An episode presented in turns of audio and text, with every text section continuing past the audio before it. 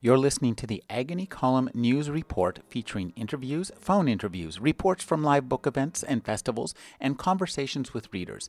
You can find additional news, interviews, book reviews, and more five days a week at the Agony Column website at trashotron.com slash agony.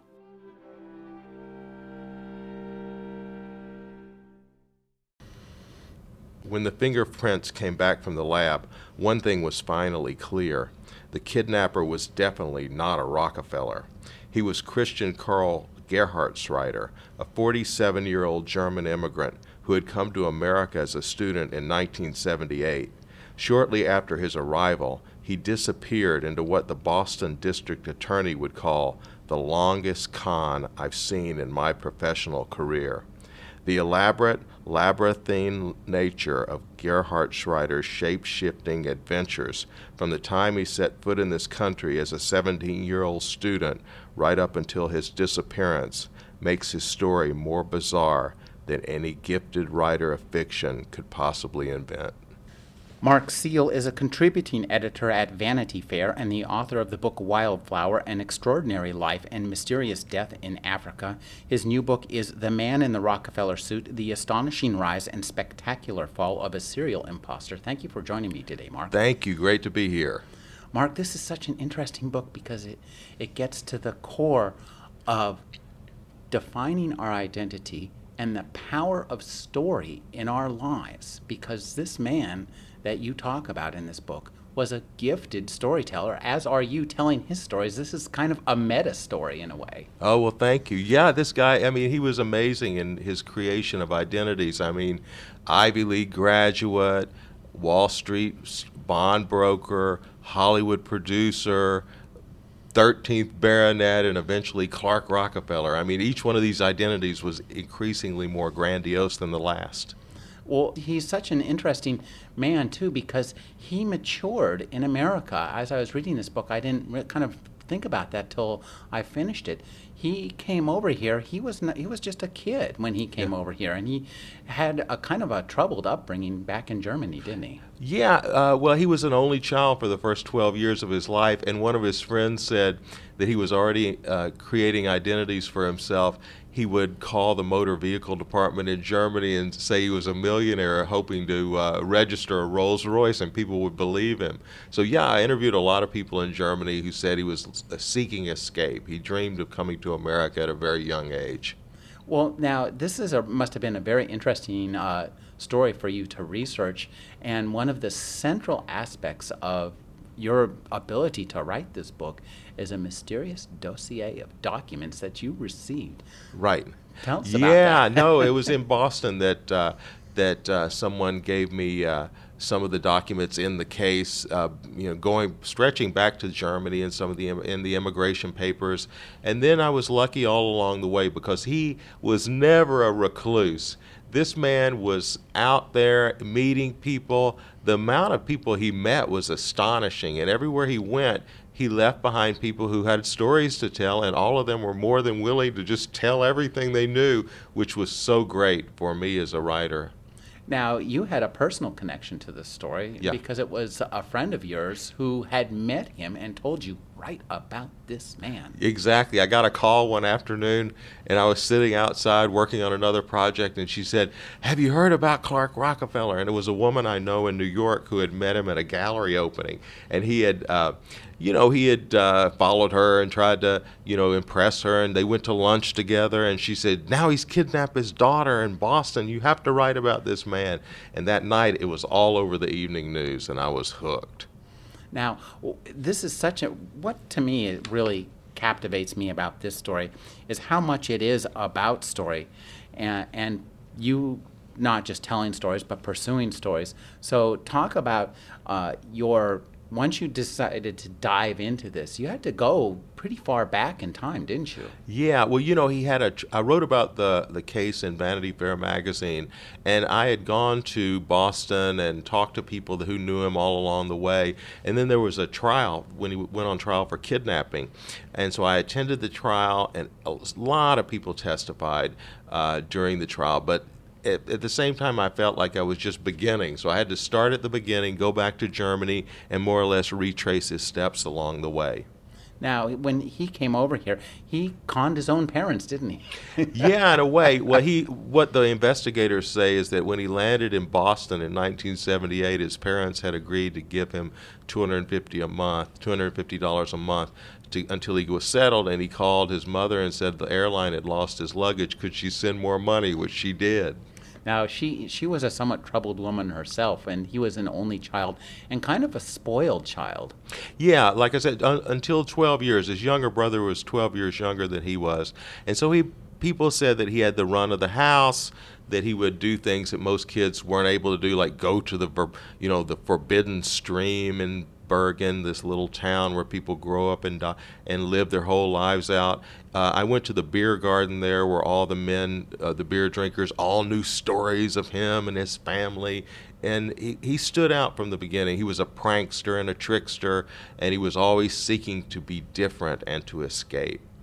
Now, uh, once he, he got over here, even, well, actually, even before he got over here, he was a fan of film noir, wasn't he? Yes. Uh, the people, the American couple who met him when he was hitchhiking in Germany and picked him up on the side of the road, uh, and he invited them to spend the night at his house, which they did, and they said there was film equipment and projectors everywhere. He was a fan of film noir, especially the films of Alfred Hitchcock, they said. And at the same time, he, the next morning before they left, he said, could you give me your address so we could exchange uh, greetings at Christmas? And they did, and unbeknownst to them, he used them as his sponsor to come to America. They didn't find that out till many years later. Well, this uh, theme of film noir keeps cropping up through the book, and I, one of the things that struck me that you as a writer, uh, who had originally just was looking into this kind of kidnapping case, all of a sudden must have found yourself writing what proves to be a true life noir that's ev- more twisted, I think, than anything Alfred Hitchcock ever yeah, came up with. Thank you. Yeah, the, the story you couldn't invent. I mean, every step along the way, especially when he gets to California and he becomes Christopher Chichester, uh, who said he was related to the Mountbatten family of England and the Chichester family of England, and he passed out a card saying he was a thirteenth baronet and there was a family crest on it. And then we have this missing persons case, which makes the story even uh, turn even darker. Well, now, one of the things that uh, as a writer investigating this and writing this, this is a very, very complicated book. And the story is, of course, incredibly complicated because the guy's changing identities, he's changing his stories all the time. But when we read this, you make it possible for us to immerse ourselves in the story and experience it as a really entertaining and gripping narrative that has a lot to say about how we think about ourselves in these times. Talk about how you put this together. I mean, did you have like project files and and uh, Excel spreadsheets to, to figure out this timeline? Uh, you know, you almost need a database just to follow all the different identities. No, I think it was a lot simpler than that. I just wrote it uh, a- as if the reader was with me following this trail. And that way you can learn about him one step at a time. Of course, we, you know, it starts at the trial, and then it, you know, it begins with his kidnapping of his daughter. Because if he had not kidnapped the daughter in Boston in the summer of two thousand eight, he would probably li- be living a pretty leisurely life right now as Clark Rockefeller. But because he abducted the child, his wife had divorced him, he lost custody of his, of his beloved daughter who he loved. Uh, And because he kidnapped the child off the street in Boston, it blew the lid off thirty years of of of, uh, of being an imposter. So if that hadn't happened, he probably would still be okay. That's one of the things that we see a lot of in his story. Now let's ratchet back to, to okay. California, and the reason right. I'm interested in this case is particularly um, he lived in uh, San Marino, and you. Yeah. I love the way you describe San Marino with Super Marino, San Marino, yeah. and Sub Marino. Right. Yes. You have to picture this place. It's like Norman Rockwell America, only twelve miles outside of L A, and you you could see why he chose it. It's a town of true believers. Uh, it's a town of very wealthy matrons and and a very wealthy church, all of which, you know, and he gravitated to that. He he, church is another theme that comes up here. He was a he was a smart man, and yeah. he knew how to get it one way to get yourself integrated into community like that is to go to the church and say, yeah, I want to join. He would go to the wealthiest church in San Marino. It was the Church of Our Savior. And they would have, you know, free coffee and dessert after the services, and he would always show up in his, you know, Ivy League dress, passing out his cards, saying, introducing himself as Christopher Mountbatten Chichester, you know, extending his hand and kissing the ladies' hands, and he became a little mini celebrity in that town. And he was a real charmer, too. He charmed all these ladies, whom I understand were somewhat reluctant to talk to you. Yeah, no, they were all, they were great. Some mm-hmm. of them didn't want their names used, but mm-hmm. they're very friendly pe- friendly people there. And, uh, you know, they're, it's just a great town. And, you know, they were bamboozled by this uh, young man, this mysterious stranger who showed up one day, you know, who was so different than everyone else, claiming to be royalty. And uh, but at the same time, they're happy to, they were happy to talk about it. And because one of the things that, that one of the reasons that I think he was able to get away with these extravagant claims was because he was smart enough to integrate himself into the communities where people were rich and yeah. were famous. So if somebody yeah. famous showed up who they didn't happen to know, it kind of made sense that he might be there. Yeah, you know, and he even had, he always had a lot of time on his hands. You know, he would study in libraries, so he got to, but he's self-educated. So when he was in San Marino, Uh, as Christopher Mountbatten Chichester, he also found time to go to U S C Film School. And he always had a script under his arm, and he was, you know, a big man on campus, even though people say he wasn't actually registered as a student. And he, he uh, that was the beginning of one of his identities as a film producer, wasn't it? Yeah. So what happened was, after he left San Marino, Uh, oh, but I don't want to go th- yeah. I, there yet because okay. I, one of the things I want to talk about okay. is Didi Sohus sure. and that whole situation. Yeah, okay, let's, you want to do that? Now? Yeah, okay. so yeah. T- tell us about where he was living in. Yeah, well, he was living in a variety of houses. They don't know exactly where he lived in the beginning uh, because in San Marino there are no motels, no hotels even in San, in San Marino because they're outlawed. Um, you, there's no liquor, you know, you can't buy a drink there until recently. Back then when he was there, it was like you could only get a coffee, you know, there's all these city ordinances about you can't leave a car parked in the front yard, uh, in your front uh, driveway for a certain amount of time, no chain link fences. I mean, this is a real pristine place. So he was living in the end at nineteen twenty Lorraine Road, who was the, it, it, he lived in a guest quarters behind the home of Didi Sohus, who, according to Unsolved Mysteries, which did a segment many years about the case, was an alcoholic. And so he was living in the back um, apartment when her son, John, and his new wife, Linda, moved in. And this was a very young, naive couple who were into Dungeons and Dragons, and John was a low-level computer operator, and Linda was a illustrator of science fiction horses and unicorns, and she worked at a bookstore called Dangerous Visions. You know, I'm actually familiar with that store. I actually think I probably met her. Oh, really? Wow. Because I went to that store during the, the mid-eighties many times. Wow. Well, you and wouldn't knew... have missed her because she was like six feet something tall, very big woman, and mm-hmm. John was just the opposite. He was like five foot tall, Coke bottle glasses, very slight. So one day, this couple said they were going, they had been hired by the government to go on a top secret mission, which was very strange to all their friends because, I mean, they were just not qualified to do anything for the government. Mm-hmm. Uh, and then shortly after that, they disappeared. Now, that became a segment that en- eventually ended up on uh, Unsolved Mysteries. And it, it struck me as after I read this was that uh, this guy, in two different identities, ended up on two different T V true crime shows, didn't he? Yeah. The Unsolved Mysteries, there was one line that kind of summed it up. Robert Stack walks toward the camera and says about this, the disappearance of this couple, investigators found a cast of characters that have, could have come from the mind of a mystery writer. And he says the most curious individual in the case was a young man who called himself Christopher Chichester. Shortly after the disappearance of John and Linda, Christopher Chichester ends up in Greenwich, Connecticut, driving their pickup truck. By then, the you know, he had a different name, Christopher Crow. He said he was the producer and director of a new T V series called Alfred Hitchcock Presents in Greenwich. Again, he shows up in the church. This time it was Christ Church in Greenwich, where the family of George Bush actually worshipped. And he said he was a young T V producer. He wanted to make friends. Pretty soon, he's got a job at S N Phelps and Company, one of the leading brokerage firms in that area.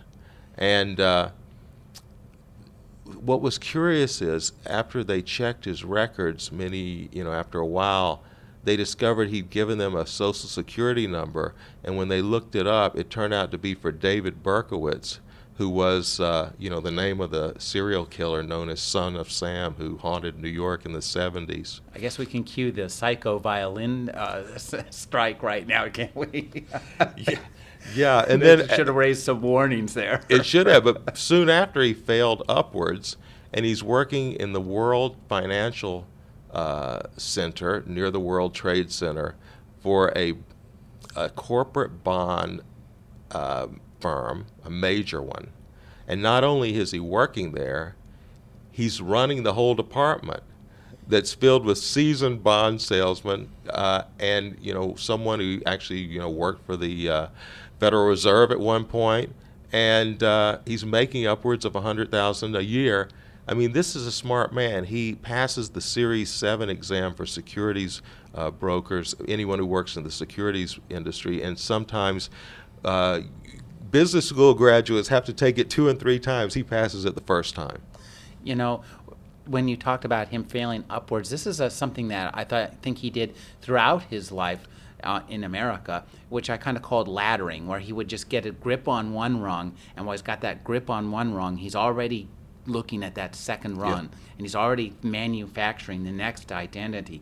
So when he lets, before he lets go to this one, he's already got his hand on this one. Yes. And he was a really smart man. I mean, very smart. If, but he kept sabotaging himself, didn't he? Well, you know, in the end, yes, with the kidnapping, but in the beginning, he was he was pretty able, you know, talented at moving from one identity to the next and not leaving, uh, you know. enough of a trace, because, well, I mean, the the police were looking to question him when this uh, when this he tried to sell this truck mm-hmm. that belonged to the missing persons uh, missing couple. But at that point, it wasn't a high priority because they there was no evidence of foul play at that point. They were just looking to question him, and uh, and by then, you know, he was Christopher Crow. They tried to c- question him, but he never would come to the interview. They were unable to get him to come to an interview, the investigators said. So, uh, and finally, he disappeared for, believed to be, four years. Well, you know, one of the things that's so interesting is that uh, he would just tell these whoppers. I mean, yeah. just really wild stories about, you know, being a Rockefeller and, you know, about to be on the Federal Reserve. He's almost a secret agent going to Paris. You name it. He told it, and people believed it. And I think one of the key lines in this entire book is the guy who, who says, a con man gets by because you want to believe what he's telling you. That's yeah. how a con works. That's right. Yeah. He When he emerged as Clark Rockefeller, this was his crowning creation because he was, you know, he... What an identity, and what and because he was a Rockefeller, he said people wanted to believe that he was eccentric because they their picture of a Rockefeller was an eccentric individual, and so he really fed into that. He said he went to Yale at fourteen. He said his parents died at an early age, leaving leaving him to live in their home on Sutton Place in New York City. Um, He said that uh, he only ate white foods, white bread, white turkey, a special kind of cookie, the Nantucket.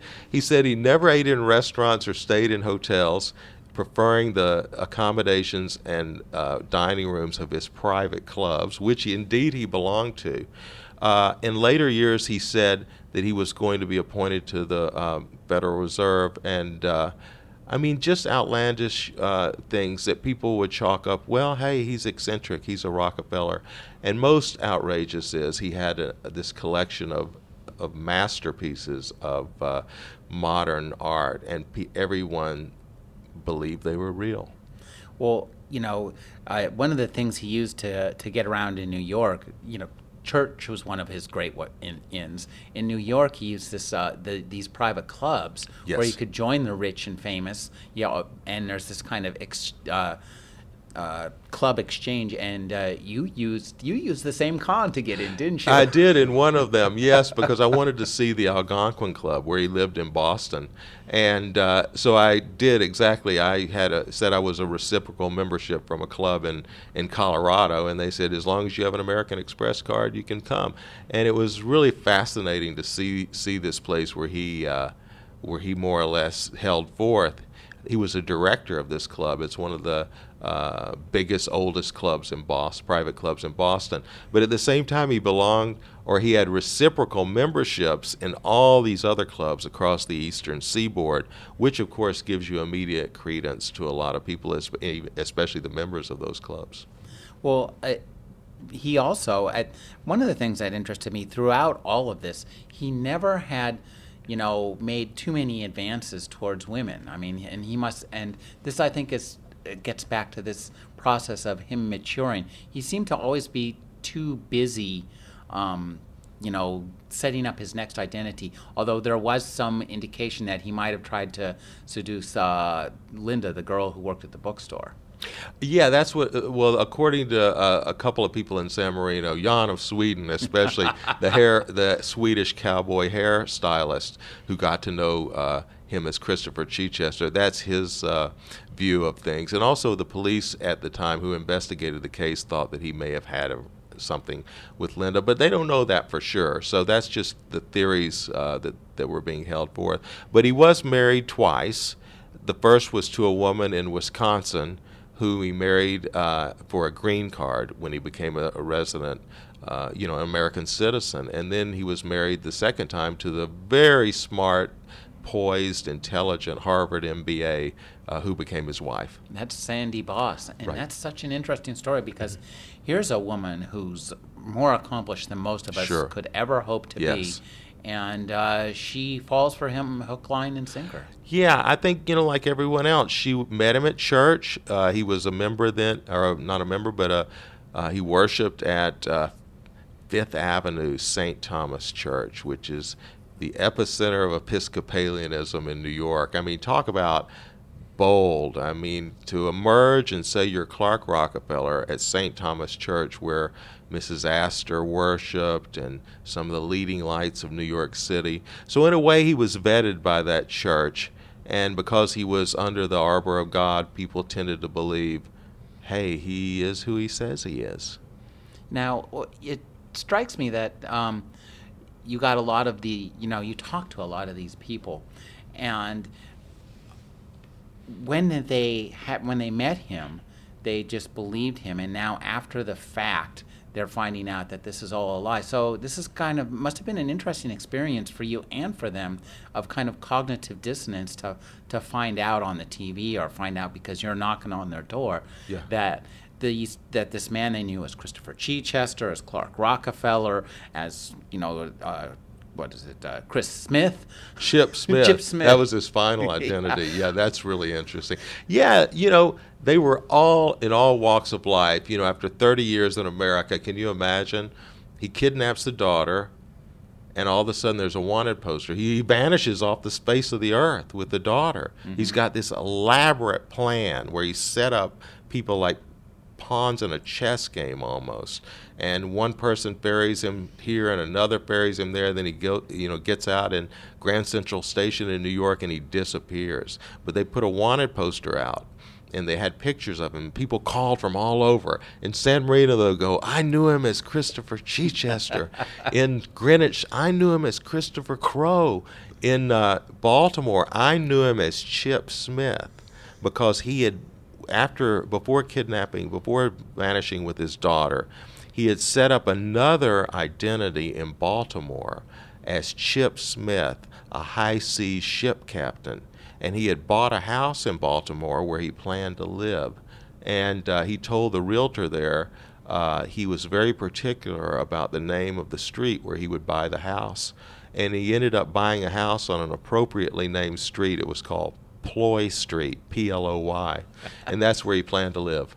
Now, uh, he, when he was uh, married to uh, Sandy Boss, he was living the high life. I mean, he yep. had pretty much had everything, but he kind of went out and sabotaged himself with his little uh, uh, detour to Cornish.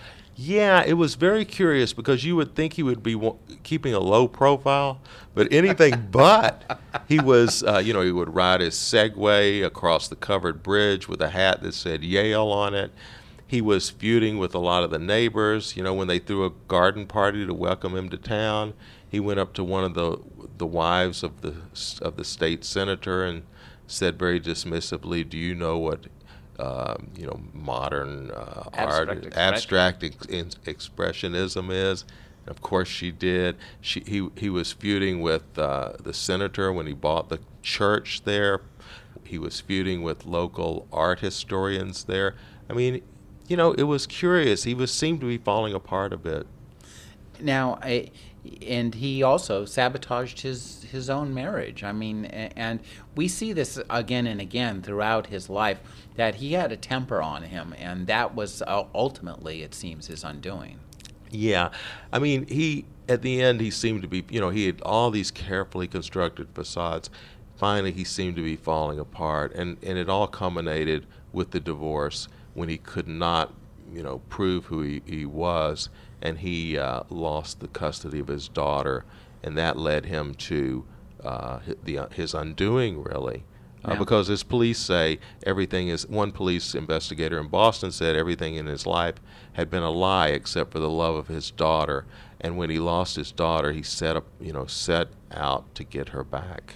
Now, the love of his daughter, I wanted to ask you about that because uh, w- the way you write it in the book leaves that open to some question. It, he seems to be somewhat narcissistic, and ultimately, to me, uh, my reading of, of the book is that his love of his daughter was his last best ploy, the, his pitch in that, because when she was, when they were separated, he didn't ever see her. Yeah, that was odd. Uh, so, yeah, some of the peop- investigators questioned that. I felt like that it was real, and I felt that uh, he, you know, wanted to, but, you know, you never know with him because he's such a, um, you know, unique individual. I mean, like as the police, as the D A in Boston said, the longest con he's seen in his professional career. Uh, I mean, this man is a very uh, intelligent but also perplexing individual. Now, a- as you were putting this all together, did you unearth all this um, information in a chronological order? I mean, did you follow him back through his trail yeah. here? So it was pretty easy for you to put this together? Yeah, I mean, I wouldn't say easy because it was, like you say, it was complicated. But at the same time, you're, uh, you know, I wanted to tell it in the simplest way possible so the reader wouldn't be confused, you know. But it was, for me, just following all these different identities. Usually I write about one person. But, you know, this person is like six, you know, all these different identities to follow. And each trail had a population of people who knew him in each segment of his life. So I got to as many people as I can. I'm sure I missed I missed some as well out there. I mean, um, you know, he just was out and about. He was never, it didn't seem he was ever, you know, alone. Well, there was one, as you mentioned, there was one four-year period of his life yeah. where he just disappeared. Yeah. That, you know, there's various theories. Some people say he was hiding in New York City. But one thing is clear. He came out at Fifth, at, on Fifth Avenue, and even before that, he was walking his dog, a purebred Gordon Setter, and that's how he began to meet people. And there was one early sighting of him in New York that I mentioned in the book where, you know, he's walking his dog and he... He meets these two very young girls, uh, teenagers, really. And they say, "Who are you?" And he wouldn't show them at first. And finally, he shows them in his wallet, Rockefeller. So that was an early sighting. And I talked to several people who saw him in the beginning in New York. Now, um, one of the things that this book makes me think is, you know, the importance of story in in narrative, in our lives, in our own self-definitions, and Uh, it, during his trial, at one point, they were trying to. Originally, they he his lawyer was just going to try to continue the snow job, kind of, but he fired that lawyer. Right. Yeah, he was gonna he was going to uh, uh, present him as a as a, you know, which I think he was, a father who had lost his daughter. But yeah, he, he got a new lawyer, and and uh, the next thing we knew, he pled insanity at his trial, and so he never testified. And um, well, there were two different sets of psychiatrists who examined him, and the psychiatrist for the defense said he was insane, um, and that he didn't know right from wrong, and that he had been coming to he came to America, lost his mind, had a psychic break uh, after losing his daughter. And throughout his life here had created all these crazy identities. But the prosecution's psychiatrist said, one of them uh, said that he thought he was, you know, faking the, the uh, symptoms of insanity, and that he was knew exactly what he was doing. And the jury, which found him guilty on most of the serious charges, seemed to agree with that. With that. As uh, I think one of the D A's, uh, prosecution D A says, there's no D S M four diagnosis for liar. That's right. That's what they said. Yeah. Yeah. So, I mean, I mean, he was really good at this. So we'll see. He didn't, you know, maybe with this next trial uh, that's expected to start in California for, you know, they charged him on March fifteenth in the murder case of one of the uh, members of the couple, John Sohus, whose bones were found, uh, what, twenty years ago, fifteen years ago in San Marino. Um, Will he testify at that trial? Uh, you know, another chapter is opening. Well, this also, um, as I say, the power of this book is that it's a it's a ripping yarn to, to read. Oh, it's really you. quite a page turner, and it makes you think about how we define ourselves in terms of the stories we tell. Right. Yeah. I mean, we tell ourselves stories. Um, Joan Didion said it. We tell ourselves stories in order to live. So we we make up our own stories about who we are and what we are in our minds. And this this man just came up with these fantastic stories. I mean, he forgot about fact and just embraced fiction. And, you know, it would be like, you know, Catch Me If You Can, or some of the other stories of great imposters, uh, if not for this missing persons case, which turns it, you know, turns it on its head a bit. Uh, but yeah, he was an amazing storyteller, and who knows what he could have done if he hadn't, if he had, you know, told stories about the truth and really embraced a, a factual life. Uh, who knows what he might have been? You know, the other thing that's made me think is, is that uh, this guy, as good as he was at telling stories, ultimately undid himself. Mm-hmm. And you have to wonder how many people there are out there who are just a little bit better than he is. Yeah. You mean now, uh, yeah, living people who are serial imposters who are successful. Yeah. I mean, yeah, I mean, do you, uh, did you did you consider that when you were writing this book? Y- yeah, I did. I, I studied it a bit, and I was going to include a part of a section about other imposters throughout history. It didn't really fit in this book, but mm-hmm. I studied it quite a bit.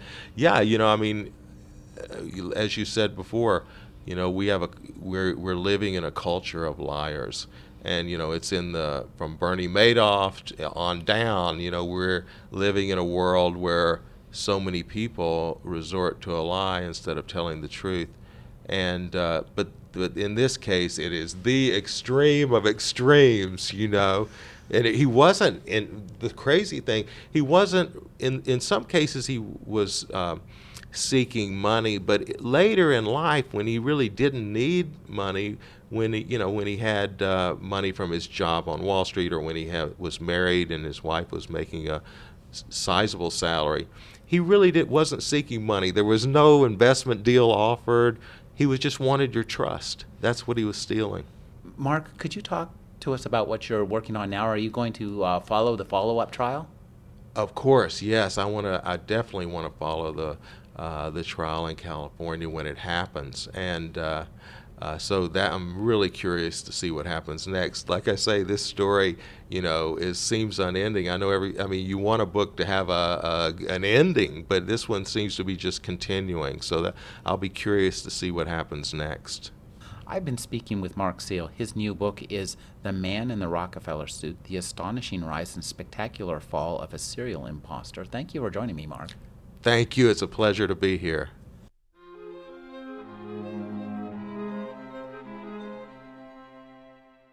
You're listening to the Agony Column News Report, featuring interviews, phone interviews, reports from live book events and festivals, and conversations with readers. You can find additional news, interviews, book reviews, and more five days a week at the Agony Column website at trashotron dot com slash agony.